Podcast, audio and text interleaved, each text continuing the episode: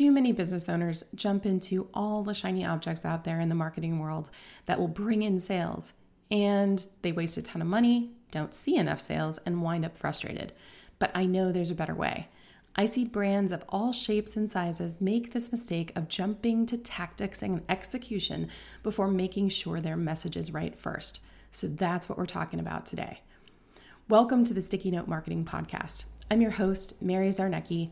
I'm a speaker, marketing strategist, business coach, consultant, author, and business leaders today face a unique set of challenges that can make it hard to know where to focus and what to do to grow their brands.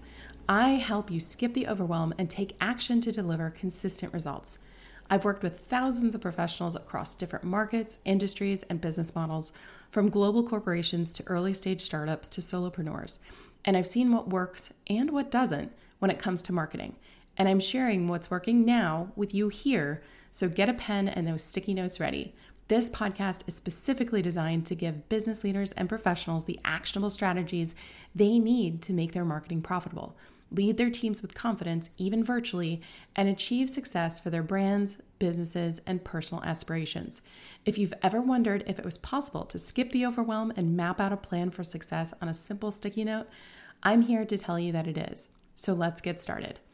So, back to falling for all of those shiny objects. So, I was delivering a workshop recently to the marketing department of a company that you probably know the name of. You may have several of their products in your kitchen right now. And afterward, one of the female leaders approached me and confessed that she had never heard at least half of the marketing suggestions I made in the workshop and was super excited to try them. She said before the workshop, she didn't think her department could get the marketing support they needed because they had the smallest budget in the portfolio. When we continued the conversation, we uncovered some key areas even a billion dollar company had overlooked. As I work with startups and entrepreneurs in the growth phase of their business, I see the same problem. That's why I know I had to share this with you now. It's chronic and we can easily fix it right now. So I love helping businesses with their marketing, but I was fed up with hearing too many people say, I've done what the gurus say to do send emails, run ads, dance on TikTok, but it's just not working for me.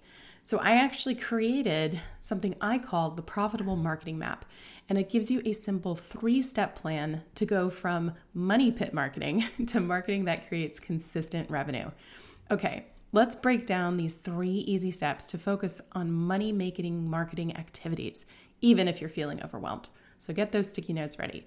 Number one, the first thing you should ask yourself is Do I truly understand the problem I'm solving for my buyer? That's important because people only buy solutions to problems that they urgently want to solve. Without a problem, they aren't going to be interested. It's kind of like if you went to a movie and someone told James Bond that the problem was already solved. Oh, yeah, we totally already defused the bomb. You can just uh, sit there and sip a cup of tea. Uh, well, would you actually stay? No, no one would want to sit around and watch that. There's no excitement, there's no problem to be solved.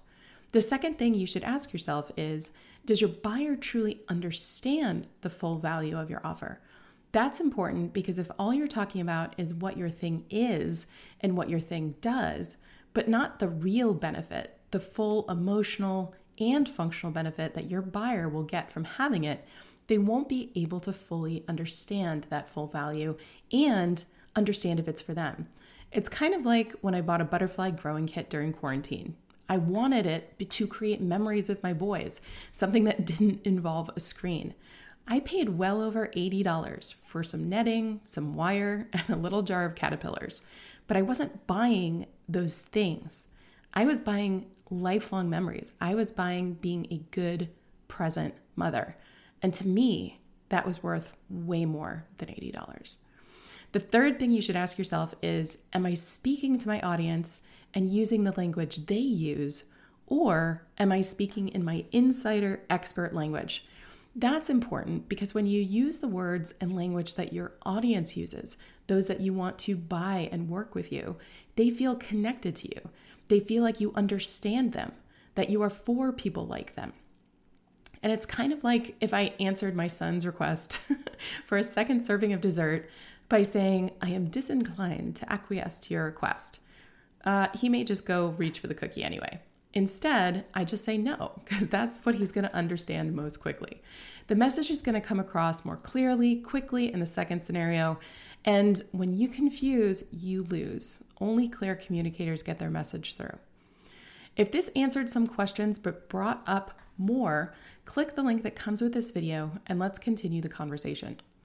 If you've ever wondered if it was possible to skip the overwhelm and map out a plan for success on a simple sticky note, I'm here to tell you that it is. Thank you so much for listening to this episode of the Sticky Note Marketing Podcast. If you found value in today's episode, please share it and subscribe so you don't miss out on all the value coming your way.